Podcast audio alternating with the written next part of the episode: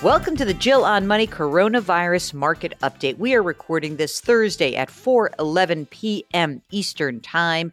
Stock markets are closed. Big news of the day, another week of a surge in unemployment benefits. four point four million Americans applied for new unemployment benefits in the last week. That means over the course of five weeks, twenty-six million Americans have applied for unemployment benefits.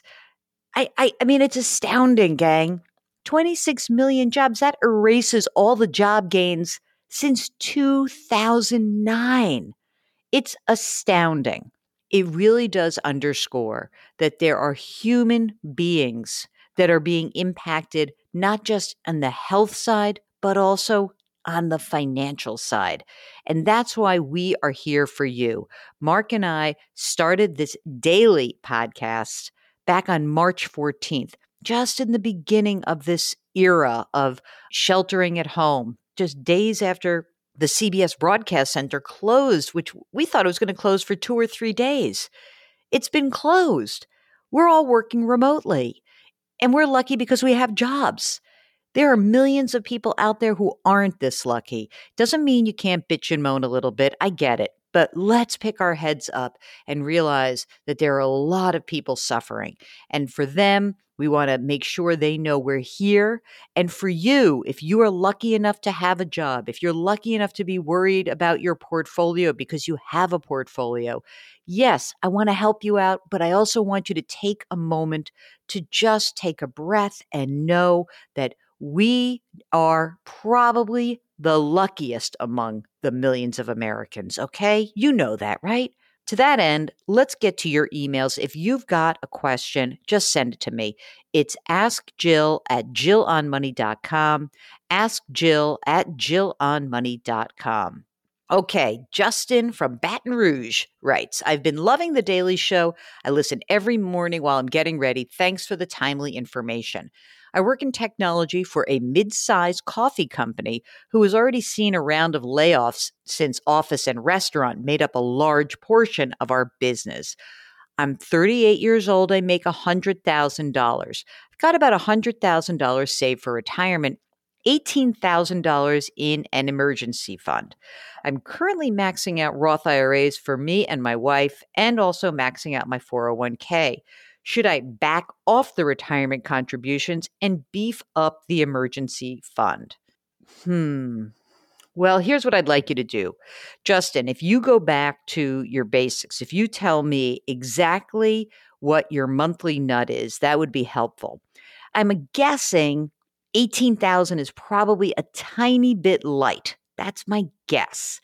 So here's what I would suggest. At this point, if you can tell me that you have at least six months in that emergency reserve fund, six months of your expenses, then you can keep everything as is. But if you don't, and you want to maybe err on the side of having a little bit more, more like eight or nine months, then you can back off the retirement contributions, beef up the emergency fund, and then go back to putting money into retirement when you have at least six months and maybe eight or nine. Okay. Catherine writes, she's got about fifty thousand dollars in a Roth I R A C D, and it's uh, earning two point one five percent. Catherine writes, I'm sixty-eight years old. I will retire this year. I will not need this money anytime soon, as I am a saver and I have other funds and savings. Now that the market has dropped, I was wondering, is it a good time to roll over, no penalty from my credit union, this C D into stocks since they are certainly cheaper now? I would appreciate your opinion. Thank you very much, Kathy. Okay, Kathy, considering that you don't need this money, I think there's two different ways to look at it. One is, yes, of course, if you are going to say, I don't need this money, I hope that this is money that I'm investing for my heirs or some charity, yes, you can roll it out and go into some index stock funds or index bond funds, nice blend, and keep it simple. On the other hand, what's the goal? What's the goal of this money? Maybe it's actually not a terrible thing that you have some money that's liquid and easy to access. I just want to be careful that you understand if you put this money to work, you know what? I don't know. In six months, stocks could be back down at the lows. In six days, they could be back at their lows. If you're going in with your eyes open, I think I'm okay with it, but please just be careful. Okay. Tim writes, I'm thirty-four. It's so funny. Tim has a last name. I know somebody with this exact name, but he's not thirty-four. Tim is thirty-four. He's trying to get advice on if he's holding too much cash. He's got ninety thousand dollars in cash, one hundred seventy-seven thousand dollars investments, mostly Vanguard Total Stock Market Fund. So think of it this way. I've got a hundred, if, if you kind of like big picture it, he's got, you know, what we call a barbell portfolio. A percentage in cash, and then some in stocks, right? A bunch of, most of it in stocks. Bills are relatively low. I wanted to save as much as possible to buy my first home. I'm able to invest about two thousand dollars a month. Should I take some of my cash and invest it now since the market has gone down? I'm also furloughed from my job at a casino. Thanks for any advice and stay healthy. Tim, absolutely not. There will be no buying any more stocks. You've got plenty. You know, if we if, if we do the math, it's kind of easy to say one hundred seventy-seven in stocks, ninety in cash. So you've got two hundred sixty-seven thousand dollars invested, right? So the one way to look at it is to say that you have a portfolio that's basically one third not risky, two thirds risky. Don't do anything with it. And certainly if you want to buy a house with some of this money, I absolutely would not invest. Forget it. If you, I, I don't know, guys, absolutely no reason for you to be putting on more risk at a time when you think that you might need your money. Even if it's one year, two years, it's, it's so, oh, it's, it's around the corner. Oh, Katya followed up with us. Katya was asking about the, uh, the refi. This is yesterday or the day before. I can't remember. Okay. So she writes, thank you for addressing my question. I thought it would fall into a black hole, not because of you, because of the volume of email. So Katya says, no closing costs associated with refinancings, nothing to lose with either of the refi options. If it comes up in the future, would love to hear why you think flexibility is worth more than saving each month and paying less interest. Well, here's why. You're in your mid-thirties, right? I don't know. Sometimes weird things happen. I always feel like if you stretch out the term of a loan in the time between your thirty-five and say, let's call it fifty-ish, a lot can happen. The flexibility in the next ten, fifteen years could be really worth it. And frankly, you don't know, you don't have kids yet. Things could happen. So I keep your options open for a longer term. Okay. And then you can always pay it down sooner if things are great, if you don't lose any of your income, if things go better than expected. But if you have kids and maybe your hours or your income goes down a little bit, you have some flexibility. So to me, that flexibility, man, that is key. Keep that in mind. You can always pay it off sooner.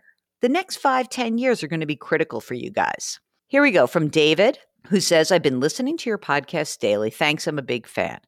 I've been listening to another podcast by David McKnight, Power of Zero, and he was talking about a bond portfolio and transferring it into an annuity, which would prevent your portfolio from enduring market changes.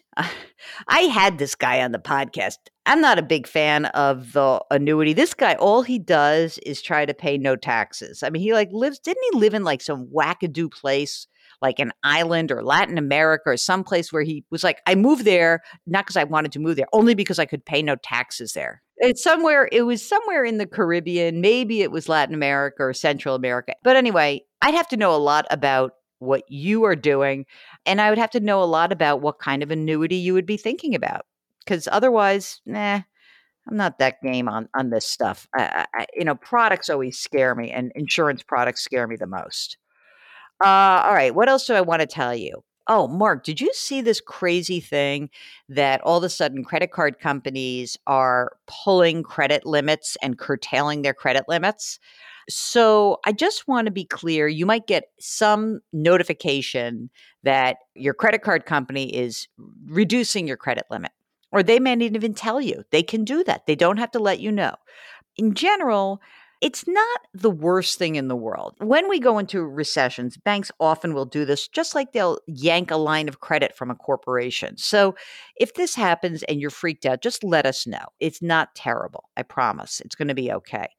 The other thing that is really important here is that as we start going through the next few weeks, and we're kind of getting used to what's happening here, I don't want you to get lulled into a false sense of security. You know, markets didn't do much today, for example. But that doesn't mean we can't go plunging back to the depths. And that doesn't mean that those depths are something that is in the rearview mirror. I don't know. But I don't want you to be complacent. If for some reason you came into this period with a lot more risk and you were freaking out around the third week of March and ready to call it quits, and now markets have gone up, maybe that's a sign that you actually have a portfolio that contains too much risk. Please, please pay attention to those feelings that you had just a few weeks ago. Don't waste it. Be clear. Is this something I can really endure? Do I not need this money for the long term, for ten or twenty or thirty years? Am I okay with it? Was it just too much for me? I thought I could handle it. Maybe I can't. All that being said, we are here for you. And we do want to remind you that it is a time of confusion. It is a time of anxiety. Sometimes we take out our generalized anxiety and we push it onto financial stuff. The reason that happens is that your financial world is very concrete. So instead of freaking out about your financial stuff, send us an email. Let us take that anxiety away for you, from you. Ask Jill at jill on money dot com. Ask Jill at jill on money dot com. So as you go through your Friday, remember to wash your hands often. Please wear that mask when you're out. Try to limit your time out, social distancing, and be nice to each other. Do something nice that's going to make you feel good about being part of this planet. Lift someone up. It could be your mother, it could be your wife or your husband, it could be your kid, but do something every day that's going to feel like you are outside of yourself. It will make you feel better, I promise. So that's it for the program today. We'll talk to you tomorrow because, again, we do this every single day, even on the weekends. So tune in. We'll talk to you tomorrow.